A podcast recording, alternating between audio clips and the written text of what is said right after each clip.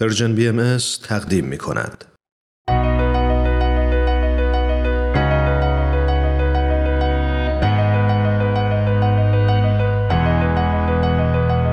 من تنین تشکر هستم. اومدم تا از قصه زندگی آدما بگم. آدمایی که اهل همین زمینن.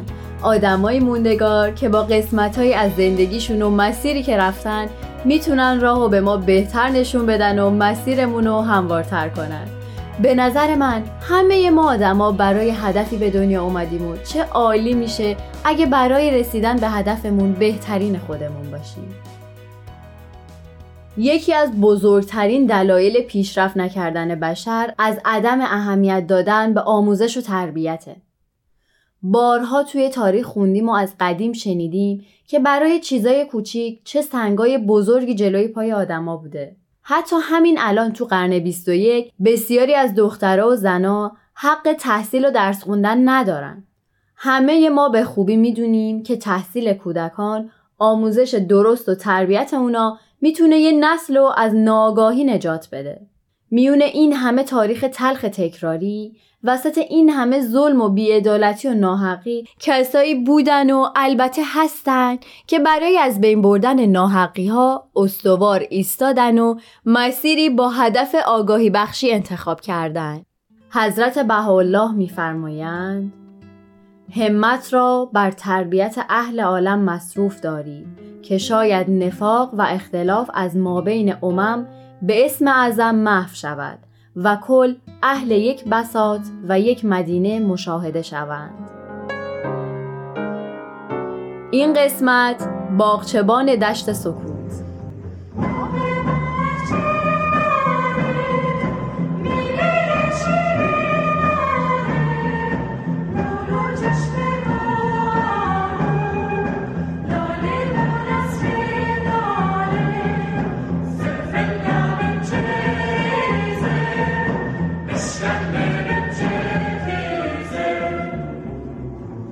میرزا جبار اسکرزاده توی 19 اردیبهشت 1264 توی شهر ایروان که پایتخت کنونی جمهوری ارمنستانه به دنیا اومد. اون تو کودکی در مکتب خونه قرآن و زبان فارسی رو یاد گرفت. علاقه زیادی به آموزش و یادگیری پیدا کرد ولی متاسفانه توی 15 سالگی به دلیل مشکلات مالی ترک تحصیل کرد و بعد از اون به حرفه پدرش یعنی معماری و قنادی پرداخت. جبار تو همون دوران برای روزنامه فکاهی مولا نصرالدین مطالب و اشعار تنز می نوشت و مدیر مجله فکاهی لکلک هم شد. میرزا جبار اسکرزاده رو همه به اسم جبار باغچبان می‌شناسند. دلیل انتخاب این فامیلی چیزیه که به خاطرش جبار باغچبانم شد جز و اسامی برنامه های گفتنی ها کم نیست که در ادامه برنامه راجع بهش میشنویم.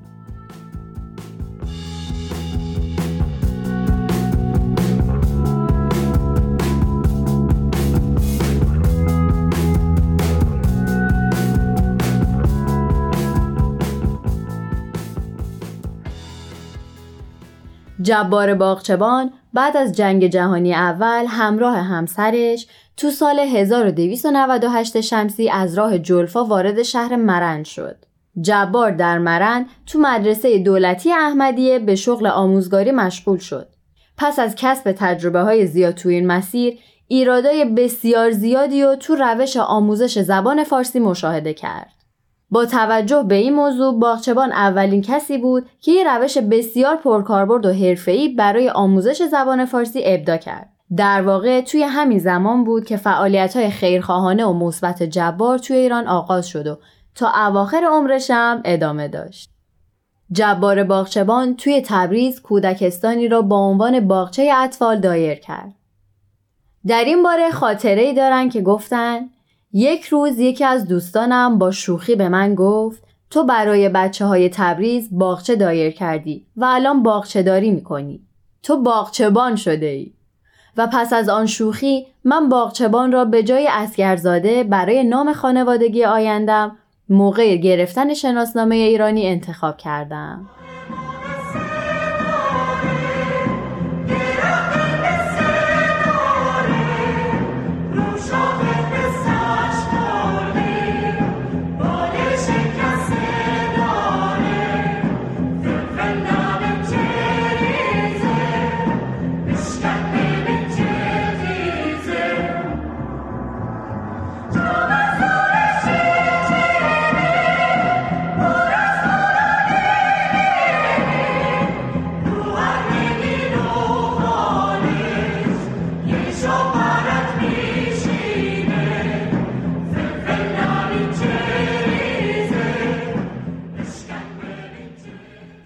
بعد از تأسیس باغچه اطفال بود که فکر آموزش به ناشنوایان ذهنش رو درگیر کرد.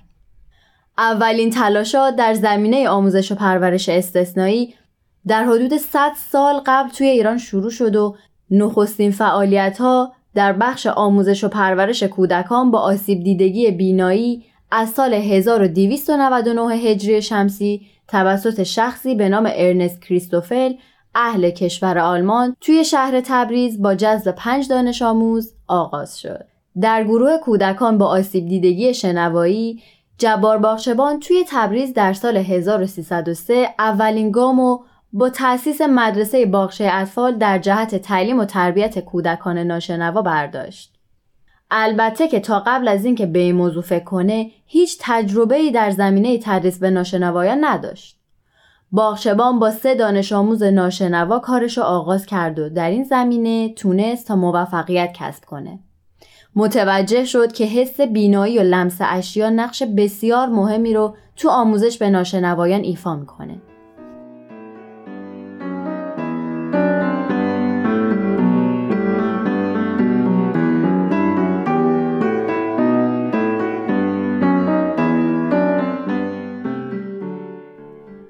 همونطور که تو اول برنامه گفتم تاریخ پر از قصه سنگای بزرگ که مانع پیشرفت آدما میشن. جبار باغچبانم توی این مسیر با مخالفت شدیدی از توی سران مملکت مواجه شد. اما چیزی نتونست مانع همتش برای تأسیس چنین مدرسه ای بشه. تجربه هاش در رابطه با دنیای پر از سکوت کودکان و کرولال روز به روز در حال گسترش بود و به دنبال این تجربه ها باغچبان سعی می کرد تا متدای جدیدی از آموزش رو برای این کودکان تدارک ببینه. فکر اینکه کودکان ناشنوا بتونن روزی بشنون راحتش نمیذاشت تا اینکه توی سال 1312 موفق شد دستگاهی رو اختراع کنه که به واسطش تمام کودکان ناشنوا می‌تونستن حس شنوایی داشته باشن. این اختراع بزرگی بود و مورد توجه خیلی از افراد در جای جای دنیا هم قرار گرفت. این دستگاه تلفن گنگ یا گوشی استخوانی نام گرفت که به وسیله این دستگاه با بدندون گرفتن میله که توی دستگاه تعبیه شده بود ارتعاشات صوتی و از طریق فک استخوان دریافت می‌کردن و اونو میشنیدن. روش های جبار باغشبان تو زمینه های مختلف آموزش به کودکان کرولال بسیار کامل شده بود و در نهایت با تأسیس یه مجله تو سال 1323 تمام این فوتوفنا و روش های آموزش رو در اختیار معلمین قرار داد. امروزه به روش جبار باغچبان روش ترکیبی میگن. سالا بعد جبار باغچبان تونست با دایر کردن کلاس تربیت معلم برای کسایی که مشتاق آموزش به کودکان و کرولال بودن فعالیتش رو به صورت کاملا رسمی تو این زمینه شروع کنه.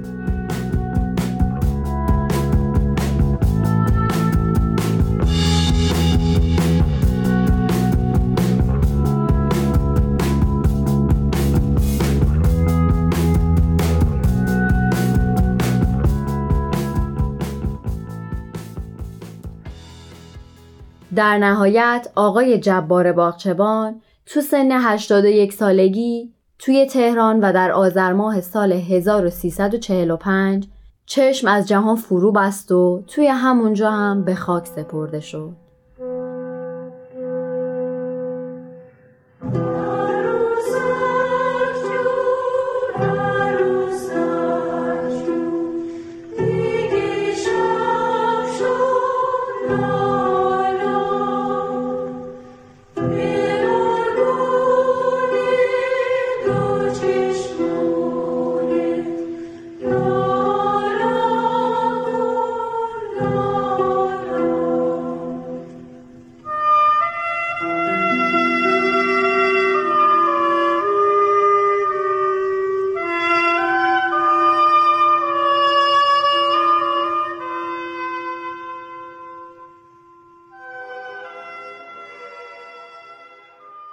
موسیقیایی که شنیدیم اثر سمین باغچبان پسر ایشون بود.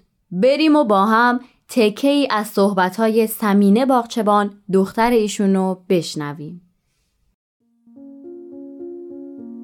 به طور کلی من اگر بخوام که راجع به آموزش ناشنوایان خیلی مختصر صحبت کنم این است که پدرم در سال 1303 یک کودکستان برای کودکان شنوای ترک در مرند و تدریس درست کرده بودن در اونجا سه تا کودک ناشنوا رو بردن به مدرسه پدرم.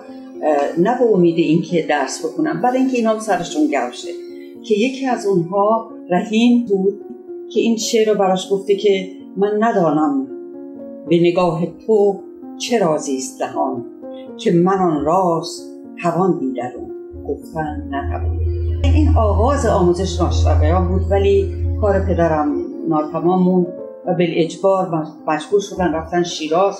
در شیراز کودکستان شیراز برپا کردن. کودکستان که در تبریز بود به اسم باغچه اطفال بود که پدرم اسم باغچبان رو از اون گرفت و عقیده داشت که ما همینطور که آموزگار داریم و دبیر معلم کودکستان هم باید باغچبان باشه. خودش باغچبان بود. بعد در شیراز بودیم 5 6 سال و بعد که دوباره برگشتم به به تهران دبستان کرولال ها رو. بنا نهادم که تا آخر عمرشون به این کار مشغول بودن و من و خواهرم پروانه باغچبان سعادت اینه داشتیم که در کنار پدرم به ناشنوایان بپردازیم و من تا روز آخر که به اجبار بازنشسته شدم در خدمت ناشنوایان بودم.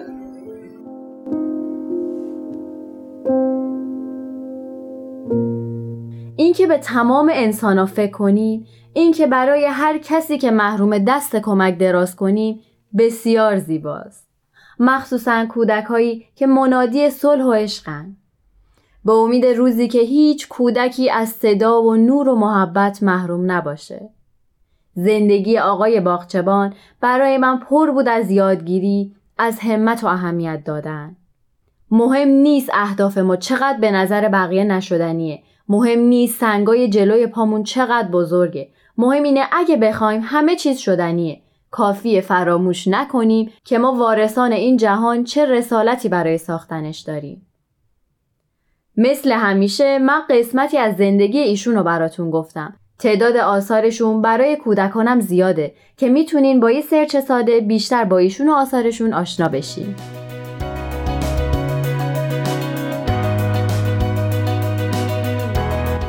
امیدوارم که تا اینجا از شنیدن این برنامه لذت برده باشید.